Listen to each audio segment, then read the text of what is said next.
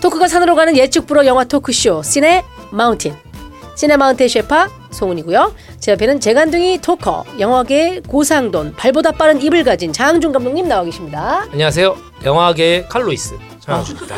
아 칼로이스 오랜만이다. 네, 칼로이스. 그리피스 조이너. 그리피스 조이너 네. 여자 육상. 육상 용- 육상. 예, 예, 육상 손- 영웅이죠. 손톱 네일이 아주 또 아, 독특했던 대단하죠. 기가 막혔죠. 예, 1988년도 금메달리스트들입니다. 네, 이분들이 맞아요. 칼로이스. 칼로이스. 음. 이분이 또 아주 사생활은 아주 검 어, 칼같이 지켜가지고 말이죠. 아주 유명해진 분이죠. 어? 예. 믿거나 네. 네. 말거나입니다. 네.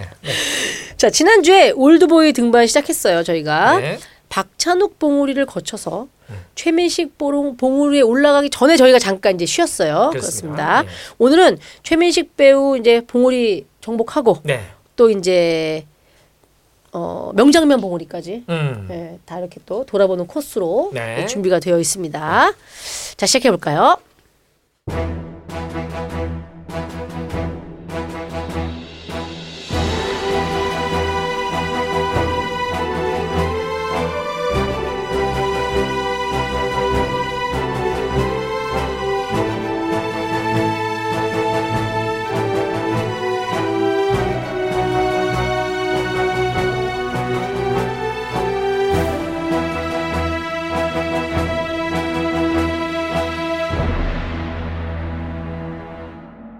자, 최민식 씨는 1962년 5월 30일 서울 종로구 이화동에서 태어납니다. 어 이완호 대학로 아닙니까? 아, 그러네요. 와, 이건 운명 같으다. 어. 어, 대학로 배우들의 네. 음. 동네인 대학로에서 자, 이 두 분이 공교롭게도 같은 종로구 출- 출생이에요. 아 그래요? 음, 박찬욱 감독님도 그렇고 아버지는 최민식 씨 아버지는 축구 선수 출신이셨다고 그러고 어, 그래요? 어머니는 간호사였다고 그래요. 이 음. 사형제 중에 둘째. 음. 네, 사형제 둘째, 둘째. 아우 집이 얼마나 건조했을까요. 아우 아들만 네 명 어, 아닙니까? 아들만 네 명이고 예. 음. 초등학교 때도 반장을 아 그런 것도 나옵니까? 남아 있더라고. 어. 어, 예은아 내 말이 틀렸냐? 네. 수진아 너도 했을 거 아니야. 네. 아니 이분은 진짜 반장하신 거잖아요. 거짓말로 얘기한 게 아니라. 이분은 진짜로 반장. 이분은 정말로 정식 임명장이 있으신 네, 분이에요. 이분은 쓰신 분. 예, 정식 임명장이 있으신 분. 예. 옛날에 이 반장이라는 것이 우리가 지금 생각하는 흔히 뭐 이게 아니에요. 반장이 되려면 어느 정도 등수 안에 들어야 되고요. 그렇죠. 예. 그럼 뭐 예를 들면 그때 판발만 70명 이럴 때니까 예를 들면 70명 중에 적어도 10등 안에나 5등 안에 들어야 아, 반장이 네, 있었어야 부부장이 됐어요. 있었어야 됐어요. 예, 그리고 예. 남자애는 반장, 예. 여자애는 부반장. 그랬죠. 뭐 그 당시에는 좀 그렇게 했어요. 했죠. 네. 예. 그러고 이제 기억나는 반장이 이정호 정호? 반- 예, 이정호 반장이 있었어요. 이 이제 이 반장이랑 친해니까 이제 그때 이제 여름이었나? 음. 여름에 이제 수영장에 가기 위해서 약속을 했죠. 언제 몇 시에 어디서 놀이터에서 만나자. 어. 그리고 수영장에 같이 출발하자. 몇 시에. 어. 그랬는데 이정호 반장이 나오질 않는 거예요. 이정호 군이. 정호가 안 나왔어. 정호가 안 나왔어요. 응. 그래가지고 알고 봤더니 정호가 교회 갔다는 사실을 알게 됐어요. 일요일이었죠. 네.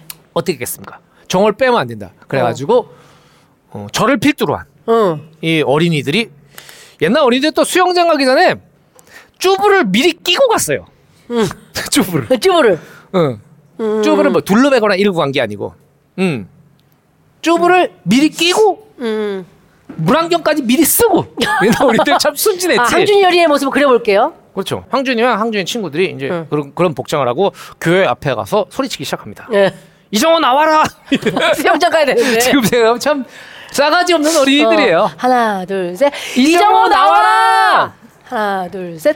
이정호 나와라. 한 거예요. 그 근데 이제 앞 아, 안에서는 내게 강 같은 평화 하고 이정호 있는데 나와라. 내게 강 뭔가 네. 아, 이정호 뭐야 평화 이정호 이거 나와라 예, 이렇게 그렇게 되는 된 거죠. 그렇게 네. 되고 이제 있는데 예배가 끝난 것 같아요. 네. 그래서 밖에서 기다리는데 이정호 안 나오는 거예요. 그래서 어떻게 했습니까? 내가 대표로 교회로 들어갔죠. 아, 쭈부를 항준이가. 낀 채로. 용감한 항준이가. 쭈부와 물안경 그대로 착용한 네. 채로. 왜냐면 이제 교회 사람들이 날 누구 누가 봐더라도 아 저 어린이는 수영장 가는 어린이구나. 해수욕 가는 어린이구나. 네. 이렇게 알 수 있게. 들어갔죠. 들어갔더니 예배는 끝났는데 이 무슨 청년반, 소년반 뭐 이런 어, 게 있잖아요. 있어 있어 교회에 저쪽에 이정호가 소년반 선생님들하고 뭘 얘기를 하고 있는 거예요. 선생님하고 소년반 어린이들이 얘기를 하고 있어가지고 제가 거기 앞에가 딱 섰어요. 딱 서니까 교회에 그런 복장을 입고 오는 애가 없잖아요. 그렇죠. 일제히 시선들이 다 저한테 들어. 음. 수- 한 명만 저를 외면했죠. 이정호. 얼굴이 빨개지 이정호가 딴 쪽으로 고개를 돌리면서 너무 창피해가지고 그러고 있는데 이제 그 교회 청년부 선생님이 저한테 얘기를 했었죠. 너는 어쩐 일이니? 이정호 친구인데요. 이정호랑 오늘 수영장 가기로 했는데 이정호가 안 나와서요. 이렇게 얘기를 했죠. 이 선생님이 그랬구나. 이게 교회 선생님이 그런 게 있어. 네. 그랬구나. 뭐 되게 좀 꼬시려고. 음, 아니 전도하려고. 아, 전도하려고. 예. 그랬구나. 너는 이름이 뭐니? 예. 어, 장항준이고요. 이종호 뭐하냐 안 나오고. 이종호가 빨개져가지고 얼굴에 피가 났으면 그때 피가 났어요. 결국 이종호를 5분 만에 끌어내는데 성공합니다. 어. 어, 선생님이 허락해 주신 거죠. 그래 오늘 정호야 친구들이 기다리고 있으니까 나가서 수- 수영장 가렴. 어. 뭐 이래 해- 그렇게? 해야겠지. 그래서 나가서 제가 그 아이들을 박수로 받았죠. 아, 야 장준. 예, 그래서 수영장 갔던 그런 반장이 된 거예요 이종호 씨가 네. 아, 이종호 씨가 아니다 최민식 씨가 아니 잠깐만 잠깐만. 아 그래서 이정호 씨 얘기는 여기까지요? 아니 뭐 꼭 교훈이 있어야 돼요? 아니요 아니요 아니요 아니요. 아, 그래서 어. 그 이후에 뭐 이종호가 나와서 뭐 항준에게 뭐 한마디 했다던가 이런 뭐 마무리가 없는 거요? 이종호 순한 애였어요. 아 야, 결국은 얼굴만- 이종호도 수영장 가는 건 좋아했다. 그렇죠 이종호도 수영장 가고 싶은데 가고 싶은데. 또뭐 교회 활동이 중요하니까 예. 이것도 예. 됐었다라는 얘기고. 아무튼간에 최민 씨가 반장이었어요. 그냥 반장했어 이제 반장했는데 이 이분이 또 이게 초등학교 3학년 때 폐결핵이 걸린답니다. 어. 폐결핵이 걸려가지고 병원에 이제 이 어머님이 병원에 데리고 가셨는데 음. 병원의 의사가 진단합니다. 포기해라 얘.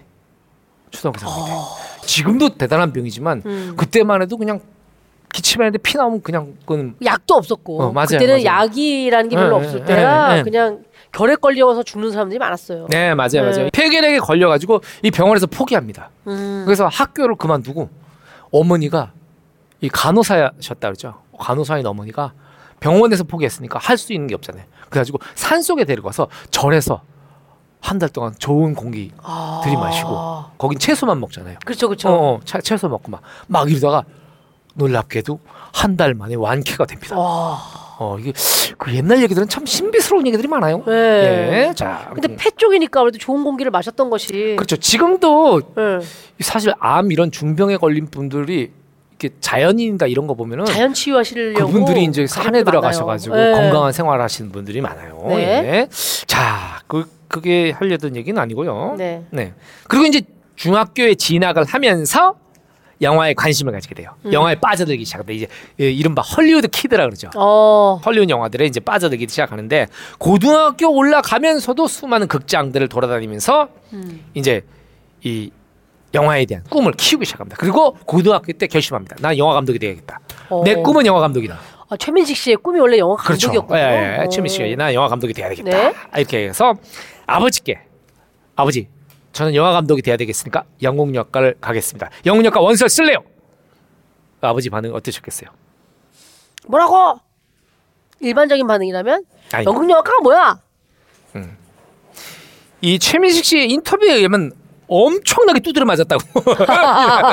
옛날엔 다 그랬어요. 옛날에는 웬만한 저기에서 영문학과 간 애들이 그래서 맷집이 좋았어. 또 부모님한테 아, 다 마쿠시야 그래가지고. 음. 근데 왜냐면 또 형은 또 미술가 화가가 되겠다 그러니까 아. 부모님 입장에서 큰 아들은 환쟁이가 되겠다 그러고 둘째 아들은 딴따라가 딴따라가 되겠다 되겠다고 그러니까 이게 하니까. 아버지 속이 뒤집어지셨네. 뒤집어지는 겁니다. 네. 예예. 아무튼간에 이 부모님의 반대를 무릅쓰고 응? 영문학과 시험을 보게 되는데 동국대학교 영문학과 입학을 하게 됩니다. 네. 예, 이때 동국대학교 들어가 가지고 이제 여기는 이, 이 1학년에 들어가면 무조건 연극 공연을 해야 돼요. 어, 맞아요. 거기 예, 영화를 하러 왔더라도 맞아요, 맞아요. 이때 이제 교수님이 안민수 교수님. 지금 고인이 되셨어요. 예, 예, 예. 네. 그 안민수 교수님 아주 중대 연연과의 엄청난 분입니다. 동국대학교 연극. 아, 동국대죠. 연극과. 동국대. 네, 예. 네, 네. 요게 이, 이 최민식 씨 1년 후배가 한석규입니다. 어. 음, 한석규입니다. 예. 예. 그리고 동기가 이경규 씨인가? 그 같은 학번에 아마 계셨던 걸로 알고 있거든요. 네, 아무튼 예, 같이 학교를 다니셨던 건 제가 알고 네네. 있어요. 예, 네. 그렇습니다. 그래가지고 이제 학교에서 공연을 하다 보니까 음. 알게 된 거예요.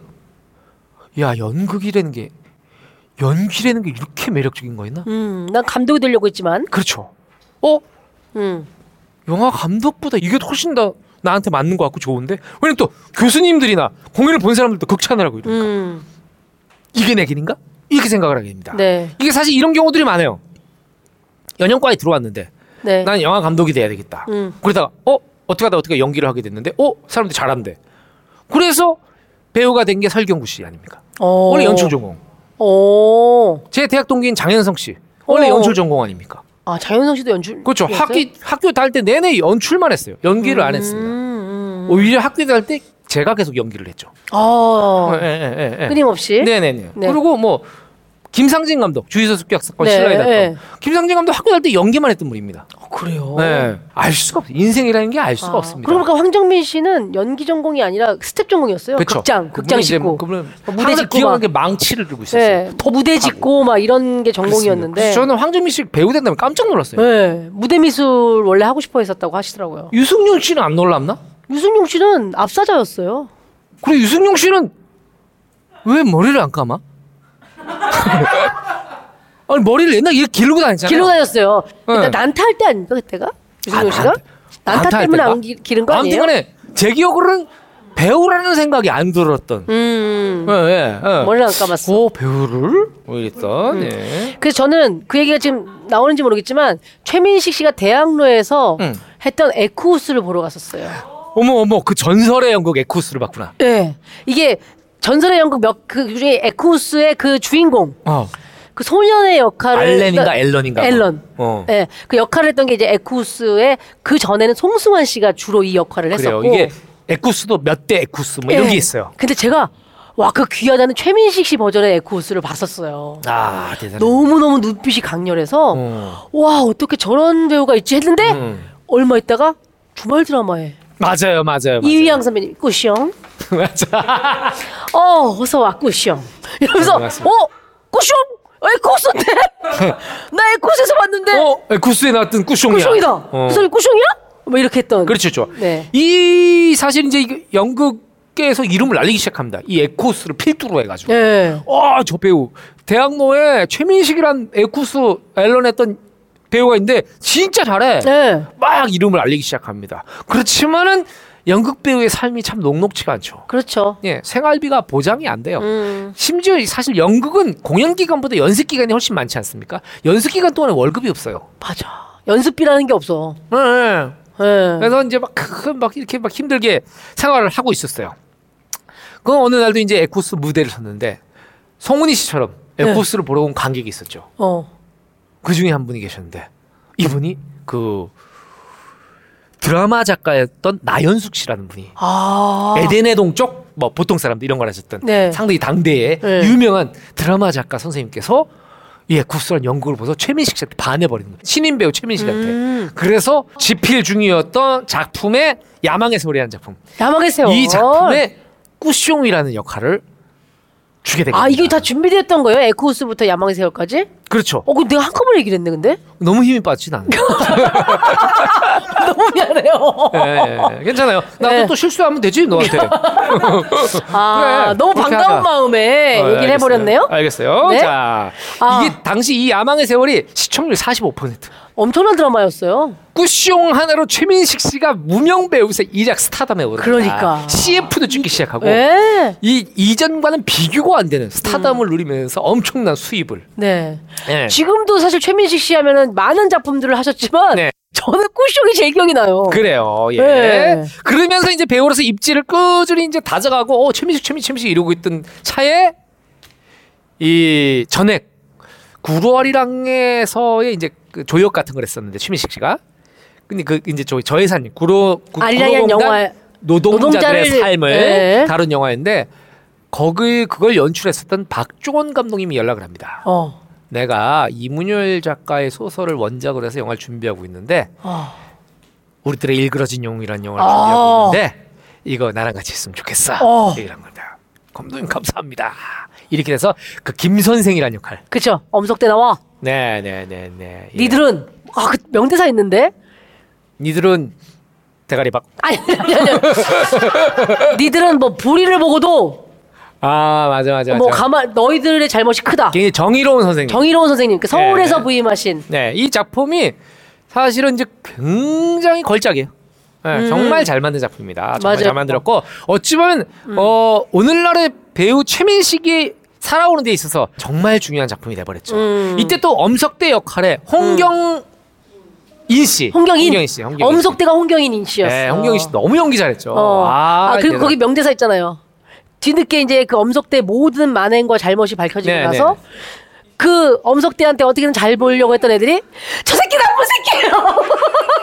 아 맞아. 고발하기 시작한 되게 웃기면서 약간 좀 슬프잖아요. 맞아요. 막 그게 마치 우리 사회 를 보여주는 것 같은 이 국민학교 교실. 맞아요. 당시 국민학교 교실이 마치 우리 사회의 어떤 세태 네. 그리고 이제 우리 권력 정치판의 어떤 모습을 축소판으로 보여주는 듯한 느낌이 들었던 그렇죠. 런 작품이었죠. 네, 맞아. 너희들은 너희들의 것을 뺏기고도 그게 뭐 당, 그렇죠. 당연한- 그런 뭐 대사가 몰랐고 있어요. 뭐 이런 대사가 있어요. 예, 예, 맞습니다. 거기에 김 선생님 역할로 네. 최민식 씨가 굉장히 중요한 역할이었어요. 아. 네, 음. 네. 굉장히 매력적인 역할이었고, 자, 이 작품으로 영화의 제대로 맛을 봅니다. 아. 야, 성공한 배우가 된 거죠. 영화 네. 배우로서도.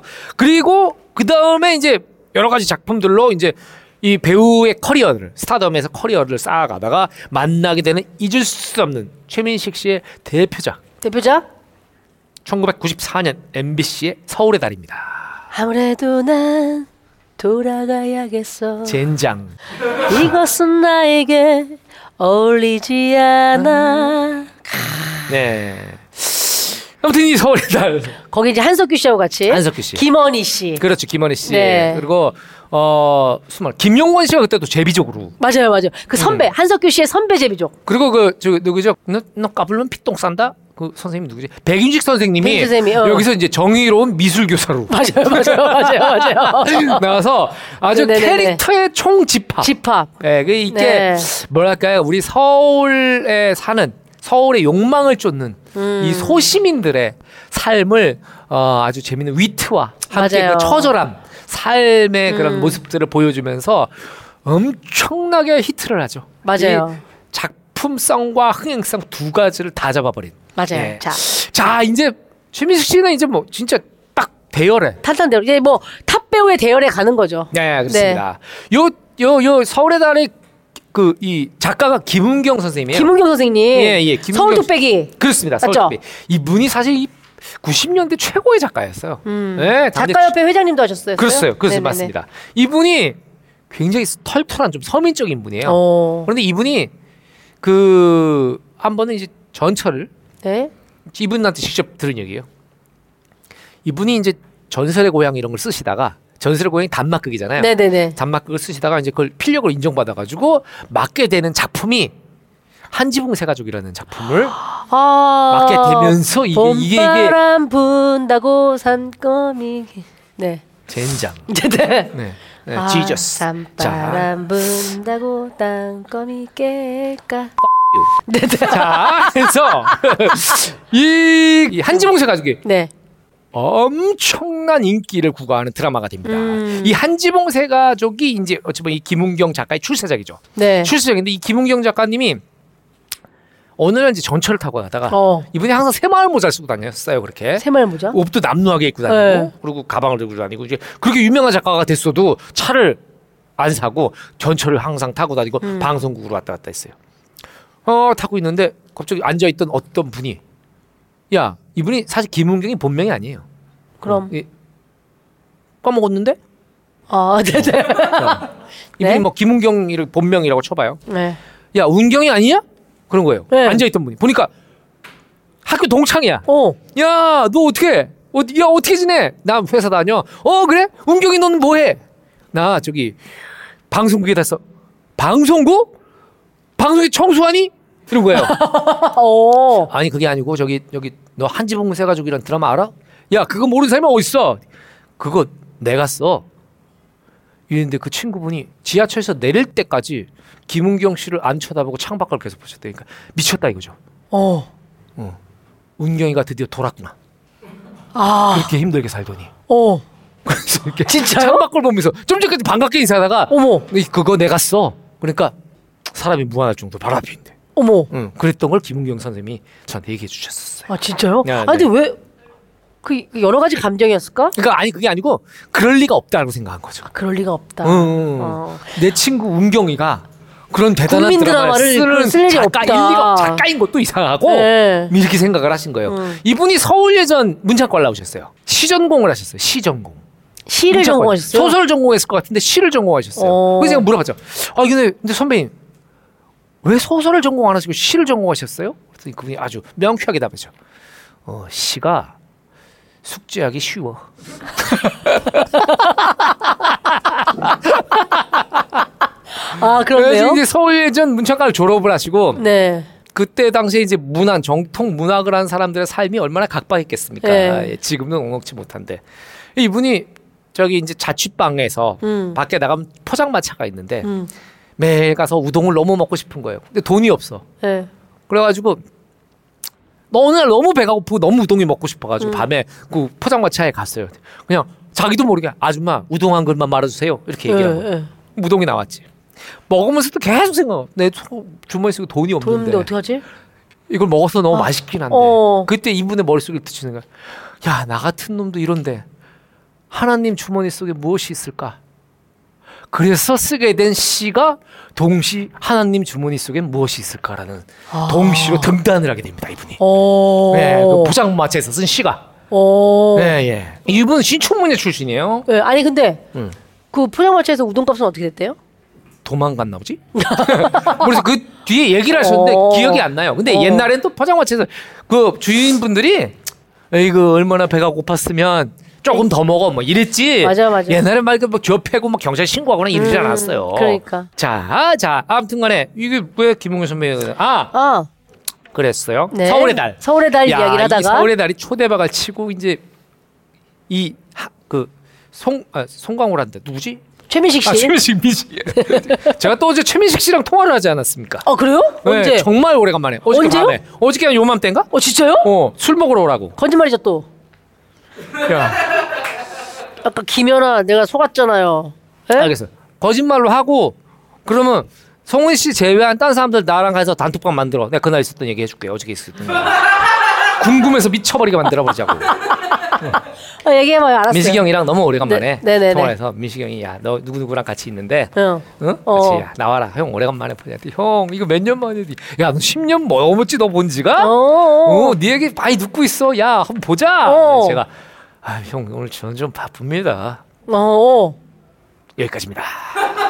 나가지 않았어요? 나가지 않았어요. 왜냐면 그 딴 팀 회식이 있었는데 예. 어, 거길 또 저버리고 가기가. 아. 네, 그래서 민식이 형 보러 다음에 꼭 뵙자고. 아, 전화를 다른 팀에 또 회식이 있었어요? 네, 난 네, 또 그렇죠. 내일 제가 중요한 녹화가 있어서요. 그렇지 않습니다. 저는 그런 사람이 아닙니다. 네, 네네네. 예, 그랬을 줄 알았더니 그렇진 않았고요. 자, 이, 이 최민식 씨가 뭐 많이 들어보실 거예요. 이분 진짜 의리 있고 완전 시골 삼촌 같은 분이에요. 음. 응. 야, 야, 그게 뭐? 에이, 됐어, 됐어. 네. 굉장히 털털하고 좋은 분이에요. 자, 이분이 이제 촥 이제 딱 떴을 거 아니에요. 네. 완전 떴어. 이제 뭐 영화도 막 막 했는데 이분에게 꿈이 원래 뭡니까? 영화. 원래 영화 배우죠. 영화. 예. 원래 영화를 너무 하고 싶었어요. 영화 배우란 이미지가 세진 않은 거예요. 음. 맨날 영화 하는 배우들만 영화를 하고 그러던 중에 한 통의 전화가 걸려옵니다. 누구였을까요? 박찬욱 감독님? 바로? 음. 땡 한석규입니다. 아, 한석규. 네, 한석규. 한석규 배우한테 전화가 오는 거예요? 네, 한석규. 어. 일 1년 후배인 어. 한석규 배우가 전화합니다. 그거 어, 뭐 모았어. 뭐었어? 그랬더니 아이 뭐 하긴 뭐해 내가 지금 요즘에 아주 서울에 달라 아주 어? 아주 인기를 야뭐 영화 없어? 형 제가 넘버스리라는 영화를 하게 됐는데요. 어, 그 제가 형 같이 하셨으면 어떡하 제가 추천했어요 감독님한테. 어. 와 아, 진짜? 그 뭐 넘버 3라고? 누가 넘버 3래? 넘버 2야. 자, 이런 대사가 있는 영화인데 자, 이건 뭐 모르는 분들은 저놈이 미쳤나 하시겠지만 여러분 이게 영화 속의 대사를 제가 잠깐 패러디한 거예요. 네, 네. 자, 아무튼 간에 뭐 재미없으면 편집하면 되고 뭐 씨. 왜 화를 내요? 아, 미안합니다. 미안합니다. 네네네. 요즘 나이가 드니까 자꾸 욱해. 네네. 예민해졌다고 아주 그냥. 자, 네. 자, 그래서 이 넘버 3라는 영화에 출연을 하게 됐는데 여기서 이 넘버 3가 정말 음. 이 이렇게 독특한 작품은 전에도 없었고 맞아요. 이후에도 없을 겁니다. 네. 옴니버스 구조는 아니었지만은 이 다양한 이 암흑가에 음. 어, 어찌 보면 좀 발을 붙이고 있는 이 조폭, 건달, 검사 이런 사람들이 얘기하는데 너무 유쾌하고 너무 재밌는 음. 예, 영화를 만들어서 이 작품이 또 평단의 극찬을 받죠. 극찬과 흥행을 그 대성공합니다. 하게 되죠. 그리고 그 다음 작품이 조용한 가족. 아 네. 김지훈 감독의 예, 김지훈 감독의 데뷔작이죠. 네. 조용한 가족. 이 조용한 가족도 엄청나게 독특한 작품이에요. 어, 너무 재밌는 작품입니다. 이 작품 가족들이 진짜. 이제 산장을 꾸미게 되는데 어느 우연찮게. 이제, 어, 산장을 꾸며갔는데 이제 산장에 어떤 손님들이 왔는데 손님들이 이 산장에서 죽어요. 네. 뜻하지 않게 예, 뜻하지 않게 죽어요. 그런데 이제 이 사람이 여기서 죽었다는 소문이 나면 장사를 못 할까봐 지금 말도 안 되는 범죄인데 손님을 안 매장합니다. 그렇죠. 이분들이. 실종 신고를 하고 와 우리 여기서 사고가 났어요 이렇게 네. 해야 되는데 그런데 그 다음부터 온 손님들이 다 이상하게 사건에 휘발려가지고 어. 이 산장에서 계속 죽어나가요. 그러면서 이제 막 계속 벌어지는 이 해프닝들을 이 조용한 가족. 예, 예. 그리고 이 작품 다음에 이 작품도 성행에 성공하게 되죠. 이 작품 다음에 결정한 작품이 바로 한국 블록버스터의 원조 효시라고 불리는 쉴입니다. 아 그 예민비 눈을 본 적이 있어. 네. 어. 인민군 특수부대장 난파대는 I can see the mission. 나나나나. 아, 네, 두두두. 이 노래가 맞나요? 약간 불쌍하다. 영어를 너무 못하니까 팝송인데 영어를 아니, 근데 너무 이 노래가 못하니까. 맞나? 쉬 OST 맞아? 오. 네, 이게- 아, 근데 본능적으로 튀어나오네. 아, 그렇죠. 앞부분만. 이게 제목이 뭐 캐롤 키드가 부른 뭐 When I Dream. 아 맞아요. 맞아요, 음, 맞아요. When I Dream. 이 When 마지막. I dream. 어? 이때 뭐 김윤진 씨 뭐 불쌍하다. 민병철 좀 근데 다녀, 놀라운 점 민병철 제가 시사 진짜 허영이 영어학원. 있는데 진짜 허영이 있는데 이런 거 얘기했는데 잘 모르는 걸 부끄럽지가 않아요. 이건 특이하게. 어, 어 이런 건 안 부끄러. 워 듣는 사람들이 부끄럽죠. 성훈 씨는 안 부끄러운데 듣는 사람이 부끄러워. 옆에 있는 사람들이 음. 부끄러워요. 그러니까. 그건 내 손을 떠난 얘기예요. 네, 네, 그래서 네. 아무튼 좋겠어요. 아 쉬니까지 진짜 승승장구네요. 지금 벌써. 근데 이 쉬리가 진짜 이 어찌 보면 영화가 산업화되는 이 블록버스터 이거의 어떤 이정표를 세운 작품입니다. 굉장히 중요한 작품이고, 오. 예, 예, 이 강재규 감독, 강재규 강재규 감독님, 감독님. 예, 강재규 네. 감독님의 작품. 지금도 왕성하게 활동하고 계시고, 네. 지금 뭐 최근에는 보스턴이라는 영화, 네. 보스턴 남승용, 손기정, 아. 이거는- 그 마라톤 얘기. 당시 보스턴 마라톤에서 뛰었던 선수들 선수들 얘기를 얘기. 지금 촬영을 다 끝내시고 아 그래요. 예, 예, 후반 작업하고 계세요. 오. 영화 기차 잘 나왔다고 네. 얘기 들었습니다. 음. 보고 싶네요. 자, 아무튼 간에 그러고 나서 이젠 뭐 영화 배우로서 너무 모두가 만나고 싶어하는 사람이 돼 버렸어. 그러니까. 이때 제가 최민식 씨를 만나게 돼요. 아 충무로 캐스팅 1순위인 최민식 씨를 그렇죠. 장항준 감독님이 왜 만나요? 나도 영화 나 내, 내가 무슨 거렁뱅이냐? 내가- 내가 왜 만났냐니. 내가 아니 저는 입봉하긴 전이었는데 제가 음. 나름 이제 시나리오 작가로는 이름이 좀 알려져 있었기 때문에 어. 그래서 제 친구였던 윤종신 씨와 음. 같이 송강호, 최민식, 어. 설경구 어. 이렇게 이제 다섯 명에서 압구정동에서 진짜? 응, 응. 와. 음, 이제 술을 먹게 됩니다. 술을 먹게 되는데 그 배우분들이 너무 윤종신 씨를 좋아하는 거예요. 왜냐면 사실 윤종신 씨는 그때만 해도 윤종신 씨는 전부 다 몰랐었어. 네. 네가 그렇게 교복을 벗고 그또 애들이 노가 바로 노, 내복을 벗고 그날 남 감기 걸렸어. 이런 부르고 그날 난 감기 걸렸어. 이거. 네. 아무튼 뭐 발라드의 황제, 발라드의 왕자는 아니더라도 발라드의 2조 참판 정도는 되는 되는. 그런 위치를 갖고 있는 가수였는데 이 사실은 가수들이 어떤 게 크냐면 이렇게 대단한 배우들이 오셨지만은 이 배우님들이 너무 윤종신 씨를 좋아하는 거예요. 어. 저는 이제 서로 이름 아니 장항준 작가예요? 어 그 박봉호 각주 사건? 아니 그리고 나그 뛰다가 생각이 나면 너무 재밌게 봤는데 어. 야 그거 왜 안 만들어요? 빨리 만들었으면 좋겠는데 막 이러고 이제 네. 호의가 있는데 윤종신 씨가 나타나니까 너무 좋아하시는 거예요. 왜냐면 윤종신 씨가 이 가수라는 게 참 저기한 게 이분들의 인생의 추억의 곡들을 갖고 있는 거예요. 어. 내가 몇 살 때 그 네. 노래 부른 사람, 어. 내가 힘들었을 때 그 노래를 불렀다. 음. 그러니까 이것들은 이분들의 추억의 페이지에 윤종신이 들어가 있는 거예요. 음. 그러니까 윤종신도 그런 얘기들을 막 하니까 윤종신 씨가 얼마나 기분이 좋았겠어요. 네. 막 술, 윤종신 씨가 원래 술을 되게 잘 먹어요. 네. 먹다가 오버페이스를 한 거예요. 아하. 보통 내가 먼저 뻗고 윤종신이 뻗는데 그날은 윤종신이 음, 모임 시작한 지 두 시간도 안 돼서 뻗어버렸어요. 그냥 땡땡땡땡 쓰러져. 쓰러져가지고 하는데 윤종신이 이제 매니저가 있으니까 네. 차에 태워서 버리는데 그때 저는 술이 다 깬 거예요. 어? 나는 집에 돌아갈 차비가 없는데 종신이한테 달라고 그럴 걸 그랬는데 음. 나는 집에 어떻게 가지? 어. 잘 모르는 최민식 형이나 송강호 형이나 경구 형한테 달라 그래? 응? 그 그것도- 모두 모르 모르 그것도 아니었어요. 못, 하- 못 하잖아. 어. 내가 돈 나올 군형이라는 건 윤종신밖에 없는데. 어. 그치. 근데 나 이제 그 어렵게 그 살 때니까. 나 윤종신 막, 그- 막 실려 나가는 거예요. 매니저가 막 차에 종, 아, 형 어, 형, 종신 정신차려. 누워서 이렇게 의자를 아우. 빡 해가지고 윤종신 앞자리 딱 해가지고 윤종신 완전 뻗어 있어요. 네. 네. 완전 뻗어 있는데 내가 차에서 막 차로 뛰어갔어요. 네. 혹시나 먼저 출발할까봐 막 뛰어가지고 종신아 종신아 막 물두드렸어요. 그러니까 매니저가 열었어요. 어. 종신 종신아 나 차면 주고 가야지. 종신아 차면 주고 가야지. 모르는데 종신이가 너무 취해가지고 아이 모르게 왜 이런가. 종신아 정신 차려. 나는 집에 어떻게 가냐고. 어. 얘기를 한 거예요. 그렇게 만취한 윤종신이가 퍽 터진 거예요. 나참 이러면서 터진 거예요. 그런데도 손을 쥐갑을 엉덩이에 있는데 손을 가져가지 못할 정도로 만취야. 어. 종신아, 내가 뒤집어줘? 그래서 제가 뻗은 윤종 씨를 이렇게 뒤집어가지고 엉덩이 지갑을 쪽에 빼고 예. 지갑 빼서? 종신아, 2만 원 갖고 간다. 2만 원이야. 내가 그때 방, 강서구 방화동 살 때였어. 예. 그 강남에서 먹고 얼마나 먼 거리야. 예. 어? 2만 원 갖고 간다. 그러니까 윤종 씨가 그 꽐라가 있는데 또- 또 웃어. 친구가 웃는 모습도 얼마나 기분이 좋습니까? 웃음을 줬잖아요. 다시 넣고 다시 이제 원위치 시켜놓고 가서 먹었던 기억이 예, 새록새록 드네요.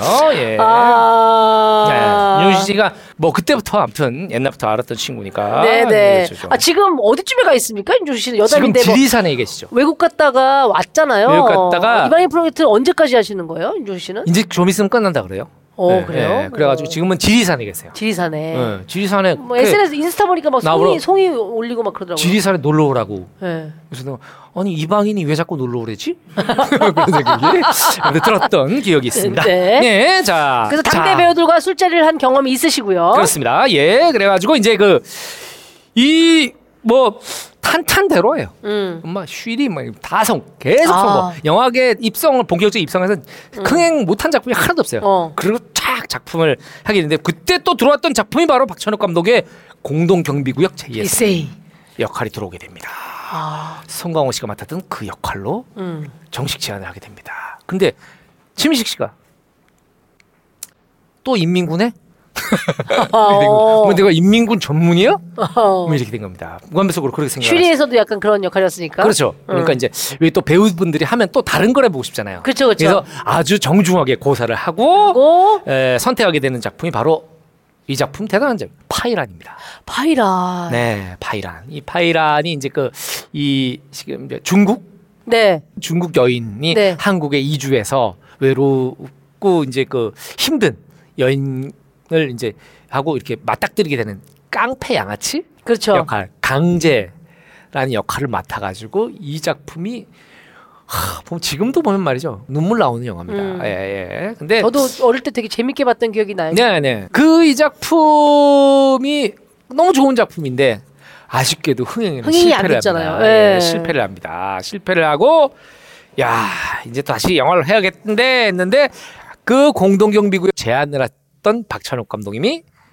다시 이번에는 올드보이라는 시나리오를 가지고 아. 다시 제안합니다. 거기서 올드보이를 이제 같이 작품을 하게 되죠. 음. 자, 그다음부터 이제 배우진들이 스텝진들하고 배우진들이 속속 이제 합류하겠는데 우리 또 유지태 씨. 유지태 우진 씨가? 역할. 을 네. 유지태 씨 참 해야 되는데 지금 2시간이 넘어가고 있어요. 이쯤에서 유지태 씨 하면은 3시간. 강혜정 씨. 우리 강혜정 씨 하면 4시간. 나는 언제 자? 언제 밥 먹고 죄송하지만 두 분. 그리고 또 윤진선 씨, 어. 또 유연석 씨가 또 아역으로 아역으로 예, 또 그때 유진 화- 아역으로 음, 나오잖아요. 나왔었잖아요. 이분들은 다른 영화에서 다른 영화에서 또 예, 만나볼 그래서. 기회가 있겠죠. 예, 오늘 여러분들 소개시켜드리지 못하는 이유는 체력 소모. 이렇게 말씀. 또 강혜정 씨는 굉장히 제가 그 타블로 씨랑 한번 뵌 적이 있는데 아 그래요? 광 타블로 씨가 그 시그널이라는 드라마 나왔을 때 강혜정 씨하고 타블로 씨가 너무 그 시그널의 팬이어서 그 저희 와이프를 너무 좋아한다고. 네. 그래서 제가 집에 가서 얘기했죠. 은희야 너 타블로 씨랑 강혜정 씨가 너무 너무 팬인데 그렇게 또 좋아하더라는 예. 칭찬은 들어도 들어도 끝이 없나 봐. 그럼요, 그럼요. 네. 자, 예, 자.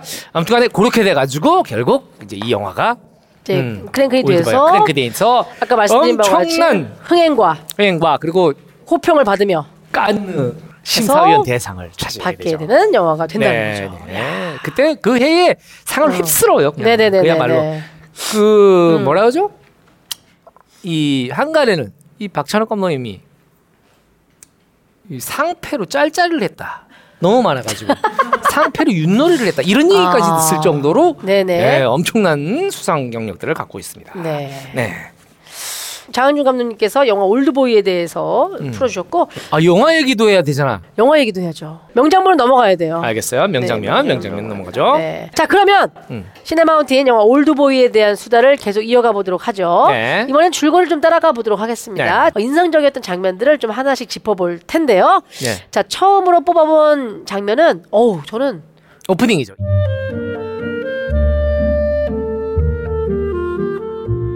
이 남자 얼굴은 자세히 보이지 않죠. 네, 넥타이죠 나중에는. 음, 네. 네. 첫 장면 전에 이제 그 영화의 타이틀이라고 이렇게 네네네네. 뭐, 뭐 촬영 누구 이렇게 맞아요, 나오는 맞아요. 장면 있잖아요. 이제 그거는 타이틀을 그 당시에는 흔하지 않은 방식으로 외주로 맡겨서 타이틀 따로 제작을 합니다. 그런 거예요? 이번에 시네마운틴을 위해서 좀 다시 초반에 보면서 음. 푹 넘어가면서 뭐 디렉터 글자가 막 바뀌고 근데 아, 그 말이죠. 숫자가 나와요 중간에 음, 그럼 처음에 그 어 다시 보니까 그 숫자가 눈에 들어오더라고요. 음. 근데 그 어 처음에 뭐 프로듀서 누구 하기 전에 또라락 바뀌면서 숫자가 나와요. 뭐 타임 코드처럼. 와. 이게 무슨 의미가 있는 건가요? 모르지 나도 지금 봤네. 아 그래요? 네. 아무튼에 이게 약간 그런 느낌이야. 시간의 흐름. 네. 음, 약간 빼앗긴 시간. 아 어, 막 그런 의미의 예. 어, 맞는 것 같아요. 음. 그리고 이제 때려 이 맞춰도 이제 맞히는 것 같은데? 영화계가 몇 년 있었는데 내가 그것도 못할 것 야, 같아. 이게 뭐- 네. 그래 이 아무튼 이 타이틀을 그 용희 감독이라고 계세요. 아 용희 감독. 어, 용희 감독이 뮤직비디오도 많이 하시고. 뮤직비디오 많이 찍고 영화 감독도 하신 분인데 이분이 타이틀을 어, 맡아서 그랬군요. 제작을 그랬군요. 했었죠. 아, 이게 그래서- 아무튼 한국 영화에서 이렇게 타이틀을 심혈을 기울여서 잘 만든 작품들이 많지 않아요. 아 왜냐면 이것도 다 제작비에 포함이 되는 그렇죠, 거니까. 그렇죠. 예. 일단 타이틀을 따로 제작해? 예산을 들여서? 그렇죠. 이게 좀 그렇죠? 굉장히 저희 이례적인 그 첫 장면이 기억이 납니다. 이 자살하는 남자의 넥타이를 잡고 있는 음. 오대수 네. 최민식 씨의 얼굴 장면으로 시작하는 좀 파격적인 씬이에요. 그렇죠. 예. 그렇죠? 네. 네. 그리고 이 둘은 무슨 이유로 네. 여기 와 있고 왜 이 남자는 이 남자를 죽이려고 하는지 네. 이 둘의 무슨 원한이 있는지 네. 무엇이 알고 싶은지 아주 궁금증만 남긴 채로, 채로? 과거로 회상이 됩니다. 그렇죠. 그러면서 음. 이제 뭐 파출소에서 행패를 부리는 최민 예, 씨의 장면 예, 연결이 되기도 재밌 하죠. 네. 씨가 나오죠. 그래서 이제 이때부터 이제 이야기가 이제 시간의 흐름대로 천천히 이제 진행이 네. 됩니다. 예. 네. 자 그리고 이제 또 기억에 남는 장면은 이제 역시나 많은 분들이 이제 얘기하는 바로 그 장면이죠. 네. 이제 감금 15년 만에 풀려나서 네. 가장 먼저 찾은 곳이 일식집. 네, 그렇습니다. 그 강혜정 씨가 일하는 일식집. 음, 네. 이 최민식 씨 설정이 그 맨날 그 사설 감금방에 15년 동안 갇혀가지고 매일 군만두만 먹었으니까 그쵸, 네. 그쵸. 얼마나 회가 땡겼겠어요. 그런 생각을 해봅니다. 그리고 사실 나중에 알게 되지만 그 감금되어 있을 때 계속 요리하는 장면을 보게 되잖아요. 네, 맞아요. 예, TV를 통해서. TV를 통해서 뭐 네. 뭔지는 모르지만 누군진 모르지만 어떤 한 일식 요리사 작고 되게 예쁜 네. 분이 요리를 하는 걸 계속 보면서 무의식적으로 나중에 풀려나자마자 여기를 찾아가게 되는. 그렇죠. 이게 나중에 알고 보면 이제 우진의 계획이죠. 그렇죠. 그 유지태 씨의 계획인데 이때만 해도 광희가 상상도 못합니다. 네. 맞아요. 그리고 여기 이제 최민식 씨의 이 헤어스타일이 되게 독특한데 말이죠. 네. 이 헤어스타일이 이제 그 이 송종희 분장실장이라고 보신데 송종희 씨가 이게 굉장히 유명한 분이에요. 그래요? 우리나라 분장에서 정말 이렇게 거의 완탑. 오. 완탑이라고 하면 다른 분들이 화를 내겠지? 어, 투탑. 예, 이 정도 되는 네. 분인데 이분이 뭐 접속, JSA, 봄날은 간다, 괴물, 친절한 금저씨, 미량, 봉호동 전투, 오. 그리고 희대의 명작 기억의 밤. 아, 아, 네. 그걸 얘기하려고 이렇게 네. 민밥을 까셨다. 아, 여기까지는 힘들었네. 네. 예, 예. 아니, 이 이분이 헤어- 제안한 스- 헤어스타일이에요. 그러니까 처음에는 막 이렇게 막 산발한 헤어스타일 이렇게 해야 된다 그러니까 최민식 씨가 그랬대요. 야, 내가 양동근이냐? 그렇게 했을 정도로 좀 파격적인 헤어스타일. 디지털 파마, 디지털 파마. 아 저게 디지털 파마인가요? 그런 거 아닌가요? 맞죠? 네, 네. 그러면서 여기서 이제 음. 그 산낙지를 먹는 신도 여기서 나오게 되고 그렇습니다. 여기에서 이거- 또 오우, 예. 어우, 네. 이거를 그 해외에서는 이걸 이 장면을 보다 실시간 관객이 있었을 맞아 이 정도로 맞아 맞아 토픽이 나왔었어요 예전에 어, 서양인들한테 충격적인 음. 장면이었다 그러죠. 충격적인 장면이었어. 그리고 이거 먹는 거 찍는 것도 어려웠을 거예요 음. 솔직히 어우, 산낙지 그 목포에 가면 어. 그 탕탕이 아니고 탕- 음. 안 자른 거 오늘은 먹는 거 있잖아요 돌돌이라고 아 이렇게, 이렇게 해가지고 이렇게 산낙지 젓가락에 어. 돌돌이 이렇게 젓가락에 해가지고 딱 껴서 어. 그래서 세발 낙지는 진짜 가느니까 음, 그거는 뭐 먹을 아. 그럼 수 근데 있지. 여기 영화에 나온 건 진짜 왕낙지예요 그래요. 예.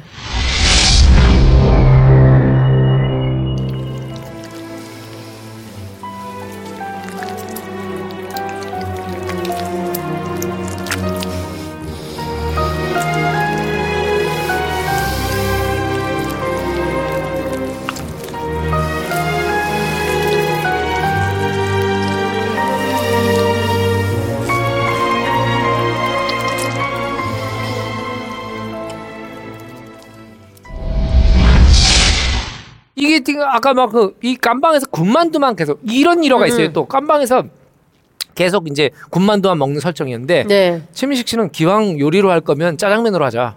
네. 최민식 씨가 그렇게 짜장면을 좋아해서 어. 근데 이제 이 짜장면은 너무 맛있게 먹는 듯한 느낌이 드니까 아주 지긋지긋하려면 군만두여야 한다. 어, 그럼 뭐 이렇게 둘이 막 그런 걸로 또 처음엔 조금 이견이 있었다 그래요. 어, 그러니까 메뉴를 가지고 15년 동안 한 음식만 먹을 수 있다면 여러분들 뭘 먹겠습니까? 어, 한 개만 먹을 수 있어요. 밥도 못 먹고 이거 하나만 먹을 수 있어요. 어, 라면? 아, 라면. 라면. 라면. 라면 그럴 수 있죠. 라면도 근데 15년 동안 먹으면은 오, 쉽지 않을 걸? 저는 김치찌개. 나는 산삼?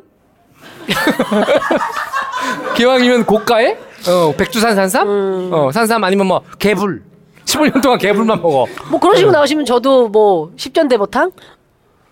과메기. 아, 과메기 좋은데? 어, 어, 이제 과메기 철이 오고 있어요. 네, 과메기. 어, 아, 과메기 너무 맛있지. 꼭 11월에 한번 와, 선선할 네. 아, 좋지, 때 좋지. 포항에서 직 배송을 배- 받아가지고. 아, 진짜? 다 나 봄동 써야 되는데. 막걸리하고. 봄동 있었으면 좋겠는데. 봄동 요새 채소 비싼데. 네. 알겠어요. 감사합니다. 어 그러네요, 진짜. 네, 그러면 자. 만약에 저는 반대로 한번 물어볼게요. 음. 15년 동안 갇혀 있었어요, 감독님이. 어. 갇혀 있다가 나왔어. 음. 그럼 뭘 먹겠어요? 최민 씨는 일식집을 갔잖아요. 어. 물론 그게 다 뭐 다 그 조종에 의한 거였지만 아.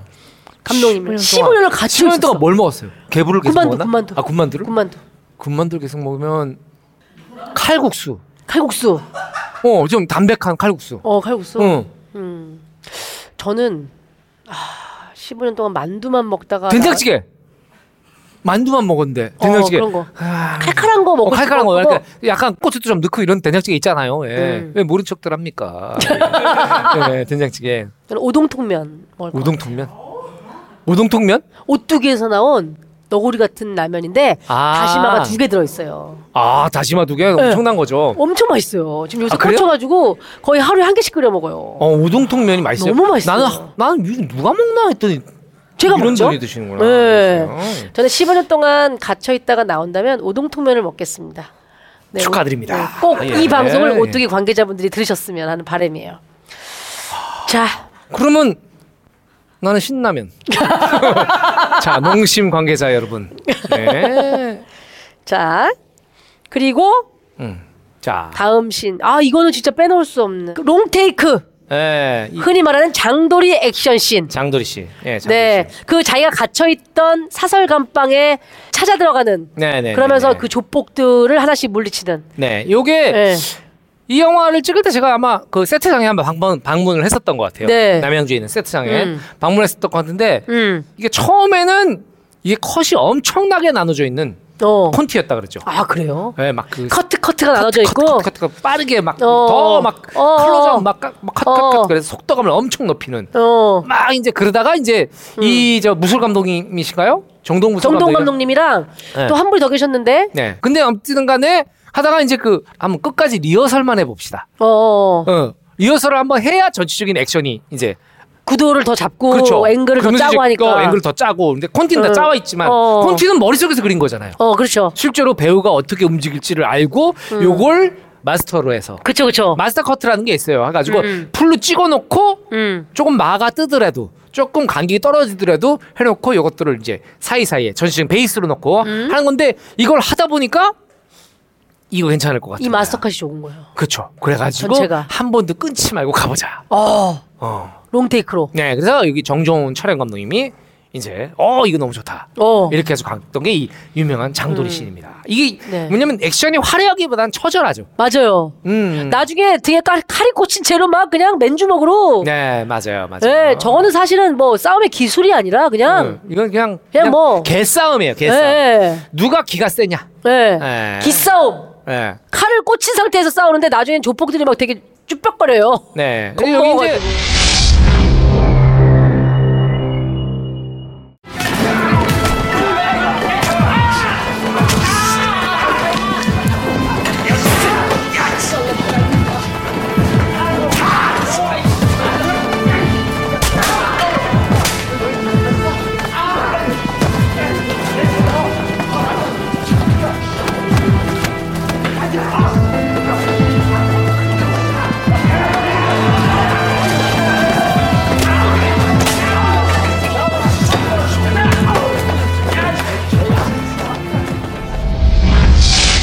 요게 이제 뭐 전형적인 이제 세트에서 찍을 수 있는 거죠. 음. 아주 긴 세트에서. 그죠? 저쪽 벽만 있고 이쪽 벽은 없고. 예. 그래서 이제 미술을 하기 조명을 하기 훨씬 용이한 카메라도 움직이기 훨씬 편한. 예. 음. 야, 근데 저렇게 저게 합을 맞추기도 어렵겠어요. 저렇게 3분 동안을 계속 음. 다들 직업이시니까 또 하... 예. 입금이 됐겠죠. 그렇죠. 미술 감독님들이 음. 다 그거 하시는데. 예. 번외 질문 하나 또 해봅니다. 네. 감독님, 여기 영화상에서 1대 19, 뭐 한 1대 25, 30, 19예요, 딱 정확하게. 네. 감독님은 인생에서 어. 몇 대 몇까지 네, 어 파이팅 넘치게 아, 아 그거 알고 임해보셨는지. 싶었어요? 네네. 주변에 제가 아는 남자 동료들은 야 내가 진짜 아우 얘기해? 얘기해? 장난 아니었어. 1대 10. 뭐 이렇게 막 얘기하고 아니 나는 싸움을 나는 나는 하는 스타일은 아니었어 그냥 걸어오면 받아주는 스타일이었지 뭐 이런 친구들도 있고 제 기억으로는 제일 이제 그 어, 크- 임팩트 있었던 게 7대 43.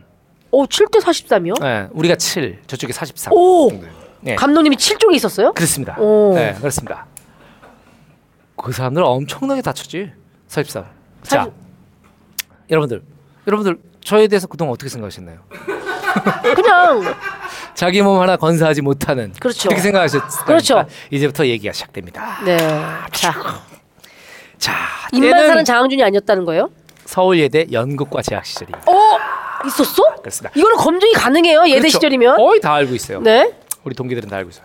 우리 동기들과 이제 학교가 끝나고 포천이라는 막걸리 집에서 막걸리집 맛있었어요 순대국밥 예, 막걸리와 이제 순댓국. 순대국을 하나 시켜놓고 숟가락 한 일곱 개를 꽂아놓고 네. 예, 막걸리 먹고 있다가 이제 좀 취했는데 너무 취한 애 중에 하나가 참 그러면 안 되는데 말이죠. 이 막걸리 남은 병 있잖아요. 네 병이 플라스틱이긴 합니다만 막걸리 병을 다 먹은 병을 2층이었는데 거기가 창밖에 집어던진 겁니다. 아. 그냥 창 문이 열려 있는데 에이씨 그러고 확 근데 그, 음. 그 친구가 의도했는지 안 했는지 모르겠는데 뒤로 넘어간 거예요. 그 플라스틱 병이 팍 떨어졌는데 밑에서 어떤 어떤 새끼들이야 어. 소리가 들린 겁니다. 싹 봤더니 시각 디자인과 학생들이 어. 어. 어떤 새끼들이야 이제 어. 그랬을 거 아닙니까? 어. 그런데 그 던진 애가 네. 걔가 너너이 들아 이런 겁니다. 어, 술김에. 네. 그럼 무슨 양아치인가요? 아무튼 그런데 근데 아이러니컬하게도 양아치는 우리 편이야. 어. 그래도 영국과 애들 또 옛날 그거 있잖아요. 야 내려와 그럴 걸. 어. 내려간다 그래 쭉 내려가는데 나는 너무 내려가기 싫은데 내려가야지 어떻게 에. 쟤네들한테 맞아 죽나 얘네들한테 맞아 죽나 어. 결과는 비슷하잖아 그러니까 기왕이면은 이제 모르는 애들한테 맞자 이런 어. 생각으로 에. 내려갔어요 내려갔는데 이제 거기도 우리랑 숫자가 비슷해요 네. 그리고 이제 수업이 끝나고 네. 학생들 남학생 저쪽에서 쫙어 뭐야 다 화구통을 메고. 그렇죠. 저쪽이 막 한 몇십 명이야. 어. 우리는 일곱 명. 근데 이 기세가 당당하던 애가 있다가 새끼들 진짜 죽으려고 환장하는데 너희들 내 실력 모르지? 네. 막 그러면서 이제 그 중에 한 명이 그 밀가루 아, 그 막- 막걸리 던졌던 친구가. 걔 때문에 아무튼 그날 죽는 줄 알았어 나는. 야 덤벼 이 새끼들아. 그러다가 하는데 튀어! 그러면서 일곱 명이 탈주곡이 시작되는데 구름 딱! 43명이 쫓아와요. 43이 쫓아옵니다. 어. 43이 저 새끼들 잡아! 그렇습니다. 여기 뭐냐면 그다 음. 혈기왕성했던 시절이고 뭐 이러니까 뭐에 올렸는지 우리는 미친 듯이 도망치기 시작합니다. 아, 미친 도망치는데 거기 앞에가 한국전력 앞이에요. 맞아요. 명동역인데 그냥 길로 가면 잡혀. 음. 그러니까 애들이 그때 참 미쳤지 지금 생각. 그 길을 넓은 길을 횡단해 버립니다 그냥 아. 차가 쌩쌩 달리는데. 그 명동역 지금의 명동역 그 왕복 8차선 도로 아닙니까? 그렇지. 예, 그 4차선 4차선씩. 어, 막 차들은 빵빵 음. 그리고 막 건너편에 가서 다 헐떡헐떡 그러죠. 야, 다 왔어? 다들 왔지? 왜냐면 그 쉬- 추적자는 그렇게 분노하지 않고 음. 그렇게 위험을 위험을 무릅쓸 이유가 없는 거예요. 없는 거죠. 우리는 죽기 살기 도망치니까 그걸 다 저기- 그거 가다가 차에 쳤으면 어떻게 할 뻔했어 진짜 지금 생각하면 말도 안 되는 짓을 그래가지고 야 다 왔어? 어 한 명이 하는 거예요. 어 그게 그 막걸리병 던졌던 어머. 그 봤지 우리가 있던 자를 봤더니 저 실루엣이야 길 저 8차선 너머에 실루엣이니까 그 시각 디자인과 학생들을 걔를 횡가리 치고 있어요 이렇게 걔가 올라갔다 내려갔다 올라 에휴, 네, 참. 종이장이 됐군요. 네 그렇습니다 음. 예 그랬던 기억이 납니다 제가 아는 분입니까, 그분? 알고 있습니다 성훈 씨가 아는 누군지 알 것 분이죠. 같습니다. 대충 장돌의 액션씬을 얘기했었어요. 아 그렇죠 그렇죠 장돌의 그렇죠 액션씬. 네. 예예자 아. 그리고 장돌이 싸움을 마치고 집에 와서 이제 오대수가 최민식 씨가 음 유지태 씨가 남겨놓은 음성을 듣게 되죠. 오대수는요 말이 너무 많아요. 어, 소름 끼쳐.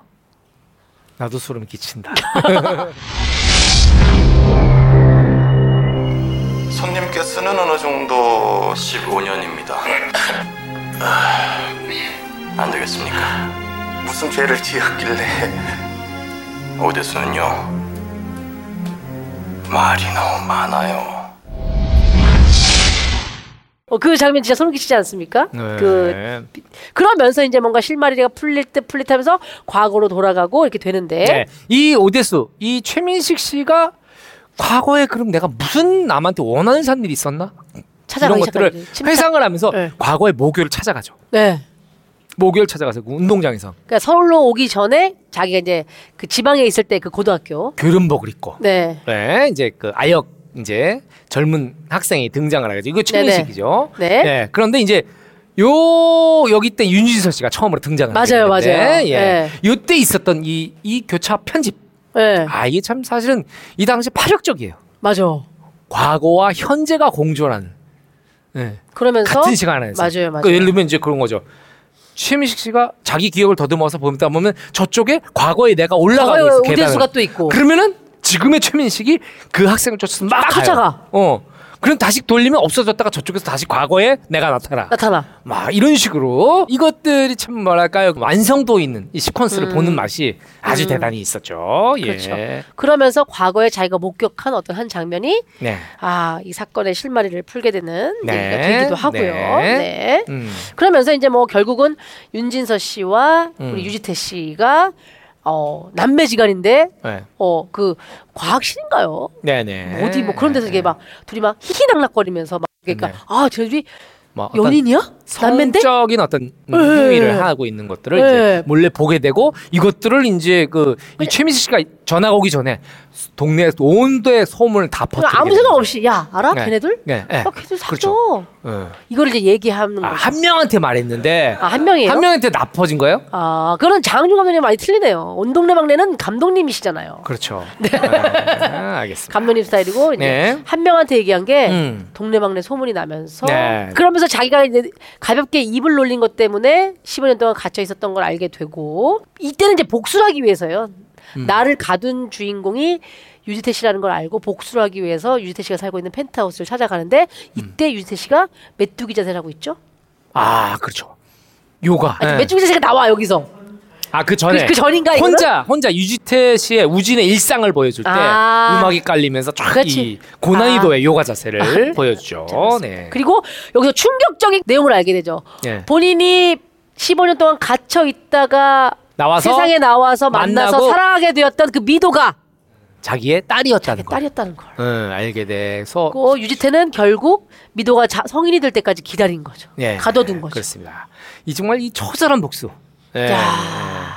예. 이렇게 말로만 얘기해도 너무 충격적이네요, 진짜. 음. 어. 그래서 당시에는 이게 원작이 없던 내용이잖아요. 네. 아, 이게 그래요? 다 한국에서 이게 가능해? 이게 상업 영화로 개봉을 할 수 있어 이런 근친상한 소재가 어. 이렇게 해가지고 굉장히 걱정들을 많이 했다 그래요. 음. 예, 예. 근데 이제 거기서 이제 최민식 씨도 마찬가지. 이게 근친상간 이, 이 설정이 가능해요? 이게 상업 영화로 한국에서 음. 개봉할 수가 있나요? 그랬는데 이제 박찬욱 감독이 오대수는 몰랐잖아요. 어. 아 그러네. 그렇게 해서 최민식 씨도 받아들이게 됐고 그래서 이 세 이렇게 세고 파격적인 영화가 음. 그렇죠. 세상에 등장을 하게 된 겁니다. 네.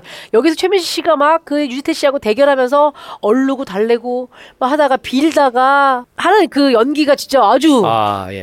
네. 너이 개야! 너 머리 털끝부터 발톱까지 이 지구상 동선 안목 어디서도 네 시체를 찾을 수 없을 거야. 왜? 내가 잘근잘근 씹어 먹을 테니까.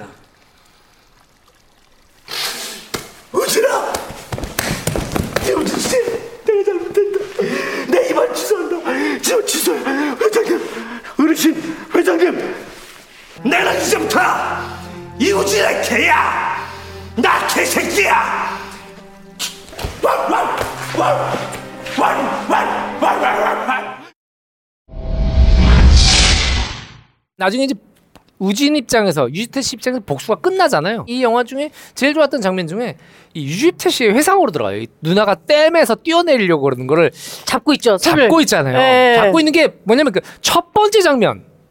그렇죠. 이 오대수가 자살을 하려던 어떤 어. 남자의 넥타이를 잡고 넥타이를 있는 잡고 있는 그 장면이랑 이제 이, 이 동일한 어, 구도로 진행이 되는데 이 소문 때문에 극단적인 선택을 한 누나를 이 동생인 이, 이 유지태 이제 유연석 씨가 잡고 그쵸. 있습니다. 예. 잡고 있을 때 이 누나가 예. 응. 동생이 메고 있던 카메라 셔터를 카메라 다 누르죠. 누르면서. 그러면서 자기의 마지막 모습을 카메라에 남긴 채 음. 추락을 하게 되는데 이 추락하는 이 커트 자체가 이게 참 이게 뭐랄까 이 음악과 너무 잘 어울리는 거예요. 어. 그러면서 이 손을 놓는 순간에 예, 이 지금의 현재의 유지태 대화 또 과거의 교차가 유지태. 되면서. 음. 예 이것들이 고체가 되면서 어, 이런 장면들이 보여지면서 결국 놓게 되면서 음. 이 과거의 눈안 죽고 유지태는 이 우진은 음. 엘리베이터에서 자살을 하게 되는 음. 음, 그런 장면으로 자, 영화가 마무리가 됩니다. 음. 네. 아우. 참 이게 어, 막 얘기를 다시 그냥 듣는 것 뿐인데도 음. 어, 영화가 그때 내가 느꼈던 충격이 고스란히 느껴져요, 지금. 그 음, 네. 영화가 정말 충격이었거든요, 아, 저는. 충격적이었죠. 맞습니다. 네. 네. 이게 또 음악 음. 음악이 컸어요. 어. 이 음악. 사실 한국 영화에서 영화 음. 주제곡을 영화 테마음악들을 왈츠로 쓴다는 상상을 음. 못할 때입니다. 그렇죠. 네. 4분의 3박자예요. 3월 3박자요? 왈츠가 4분의 3박자잖아요. 쿵짝짝 쿵짝짝 쿵짝짝 리듬이 왈츠죠? 사공예 뱃노래 그건 도로토. 아 도로토 예. 그건 도로토 장르고요. 네. 자 아무튼 이 왈츠가 쓰이면서 클래식 이 관현악이 음. 웅장한 느낌을 주죠 비극성을 더욱 배가시키고 예 음. 그래서 이 조영국 음악 감독이 좀 이걸로 다시 한번 역시 조영국이다 어. 네. 물론 이제 그 음악들을 작곡한 분은 뭐 심현정 작곡가나 이런 다른 분들이 계세요. 네. 그러니까 전체적인 이 영화를 놓고 어떤 분위기의 곡들이 들어가면 좋겠다에 대한 전체적인 구도와 그림을 짜는 게 음악 감독님이 하시는 역할인 그렇죠. 거잖아요. 그렇죠. 그리고 이제 다른 음악 감들은 작곡을 하는데 이분은 아니야 작곡은 심현정 씨가 훨씬 잘해. 우리 심현정 씨한테 왈츠를 음. 맡기고, 맡기고. 또 누구한테 이걸 맡기고, 맡기고. 그렇게 해서 그걸 가지고 이 음악을 어디에 깔 건지 어. 어디에서 시작해서 어디서 끝낼 것인지 언제 한번 꼭 뵙고 싶은 분이에요. 얘기가 자주 이제 저희가 언급되다 보니까 좀 친해진 느낌도 있고. 네, 네, 네네네. 네, 네. 한번 뵙죠. 네. 예. 아, 이 조용훈 음악 감독이 저한테 했던 얘기 있어요. 네. 형 골드보이 깐느 갔었잖아 형 갔었지 어땠어? 응? 음. 물어보잖아 그때는 뭐 한국 영화가 깐느 간다고 상상을 못할 때 맞아요. 어땠어? 어때? 너무 좋았지 그런 거예요 네. 이 먼저 박찬욱 감독님하고 배우는 먼저 깐느 현지에 갔고 이 조용호 음악 감독은 무슨 일이 있어가지고 나중에 늦게 비행기를 따라 타고 간 거예요. 네. 갔는데 여기 이제 박찬욱 감독님이 어 저기 조용호 음악 감독 글로 뭐 바로 저기로 가지 말고 우리 딸은 사무실에 누구 만나러 와 있으니까 음. 그쪽 사무실 주소를 찍어 보낼 테니까 글로 택시 타고 와. 어.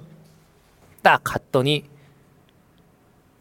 어떤 한 분이 네. 그 조용호 음악 감독 기다리고 있었던 겁니다. 네. 거장 마틴 스콜세지 감독이. 어머. 이 음악을 음악 감독관에서 너무 만나고 싶었다고. 이 마틴 스콜세지 감독이 어떤 사람이냐면 와. 팝으로 치면 살아있는 비틀즈 같은 사람이에요. 그쵸 그쵸 그쵸 그쵸. 당신도 이렇게 훌륭한 작품들을 만든 사람들이라고. 와. 조영호 음악 감독이 아 저라고. 그랬더니 이제 안아줬다는 아. 예, 그 얘기를 한 게 기억이 나요. 아 그러면 서프라이즈였던 거예요? 박찬욱 감독님의 서프라이즈. 박찬욱 감독님 이제 얘기를 안 한 거죠. 아. 예, 예. 진짜 서프라이즈네. 예, 근데 그거는. 이게 사실은 그 얘기를 들었을 때 우리한테 꿈 같은 일이에요. 우리가 학교 다닐 때 최고의 영화 감독, 최고의 예술 감독으로 생각했던 마틴 스콜세지를 만났다고 형이 네. 그 와 진짜 위대한 사람. 대단한 거야. 예, 이게 그랬었던. 비유가 어떻게 해야 더 와닿으실까요? 음, 마틴 스코세지 감독을 그것도 서프라이즈로 했고 극찬을 들었다. 이거 누구로 해야 되냐? 가수 일단 일단 가수를 했는데 어, 그거 뭐죠? 당신들이 하는 거? 셀라파이브요? 어, 셀럽파이브가 비틀즈 만난 겁니다. 네, 그 정도 급입니다. 비틀즈가 와서 와 화려한 발동작 진짜 멋있었어요. 음, 너무 잘 봤어요. 특히 그 안 붙는 쌉니다. 와, 아주 따봉. 아, 정말 내 이렇게. 마음의 오블라디 오블라다. 네. 와우, 와우. 옐로 썸머린이었어요. 와 네. 하면 진짜 어, 어, 그런 기분이었죠. 오 진짜 약간 제가 좀 느껴지네요 감동이. 음, 네, 네네네. 네, 네. 자 이렇게 해서 영화 올드보이에 대한 등반을 마쳤습니다. 한 줄 평을 좀 해주신다면요? 네. 아시아의 변방이 세계의 중심이 되다. 아. 네, 이 영화 한편으로 한국 현대 영화가 얼마나 대단한 건지 어, 이 어떤 쇼킹함 어, 음, 이런 것들을 어, 보여줬는지 그리고 한국 영화가 얼마나 가치 있는지 어. 예, 이런 것들을 보여줘서 전 세계인들이 깜짝 놀라게 만들었다. 아, 예. 아시아의 변방이라고 한국을 생각하시는 거예요? 아시아의 주방이 아시아의 중심이 세계의 어. 예, 중심이 되다. 뭐 그때까지만 해도 물론 뭐 극제 영화제에 처음 간 사례는 아니었지만 이렇게까지 엄청나게 사실 네. 그 그 전까지만 해도 아시아의 영화의 중심은 일본, 홍콩이었어요. 그러니까요. 어, 일본, 네네. 음. 홍콩, 대만이었죠. 한국 영화 사실 뭐 그렇게 전혀 거의 그 해외 무대에서 네. 인정을 거의 가끔 받지 임원택 감독님이나 이건 감독님 이제 가끔 가시긴 하셨는데 그 전까지만 해도 한국 영화 아 시바지 아 그래 그래 아 그 한국 영화에서 현대극을 만들어? 어 오 이- 인식이 바뀐 거예요. 헉, 이걸 한국에서 만들었다고? 이게 한국 영화야? 이런 예, 거죠. 예, 예. 그러니까 예. 헐리우드 사람들이 그 콧대 높은 헐리우드 사람들이 그거 우리가 만들었으면 좋겠는데 판권 살게 어. 완전히 정반대가 된 거죠. 그렇죠. 예. 네, 아 맞아 판권이 엄청나게 팔렸고. 네네 그렇습니다. 네. 자신의 마운틴의 마무리 네. 장항주 국제영화제 일명 한국제 네. 시상식으로 이제 마무리하고 있는데 네. 네. 올드보이의 영화를 통틀어서 음. 배우 소품 미술 각본 액션 음. 뭐 어떤 분야든 좋습니다. 장항주 국제영화제 한국제 대상의 주인공은 바로 누가 될까요? 세계적인 한국의 낙지. 자, 이 낙지를 먹을 수 있다는 생각. 네, 그리고 낙지가 맛있을 수 있다고 했던 이 과감한 발상. 그리고 우린 그걸 심지어 산채로 먹고, 어? 볶아 먹고, 끓여 먹고, 어? 낙지한테는 미안한 얘기입니다만. 예, 어. 아무튼, 예, 그렇습니다. 그리고 이 낙지를 먹는 이 쇼킹한 장면. 어, 예, 최고 임팩트로 선사했다. 아 생각지도 네. 못했던 낙지가 네, 네. 그렇습니다. 장기 쟁쟁한 국제- 후보들 최민식, 식. 박찬욱 다 제치고 그다음에 뭐 낙지가 정두홍 무술 감독, 어휴, 그다음에 다시- 또 미술 감독님 아까 누구라고 하셨죠? 유성희 미술 감독, 또 예, 그다음에 이런 분들. 주제가 그 음악 감독을 하셨던 조용욱 음악 조용 감독 감독님은 다 다 제치고 제치고 한국의 낙지가 장항준 국제영화제 올드보이 편에 대상의 영예를 갖게 되었다는 소식을 전해드립니다. 네. 축하합니다.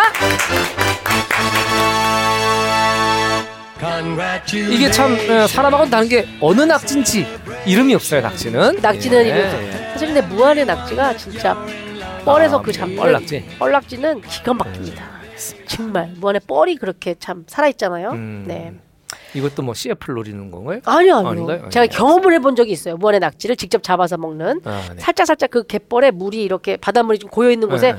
헹궈가지고 쫙 주서 자 우리 씨 드셔봐요 했는데 와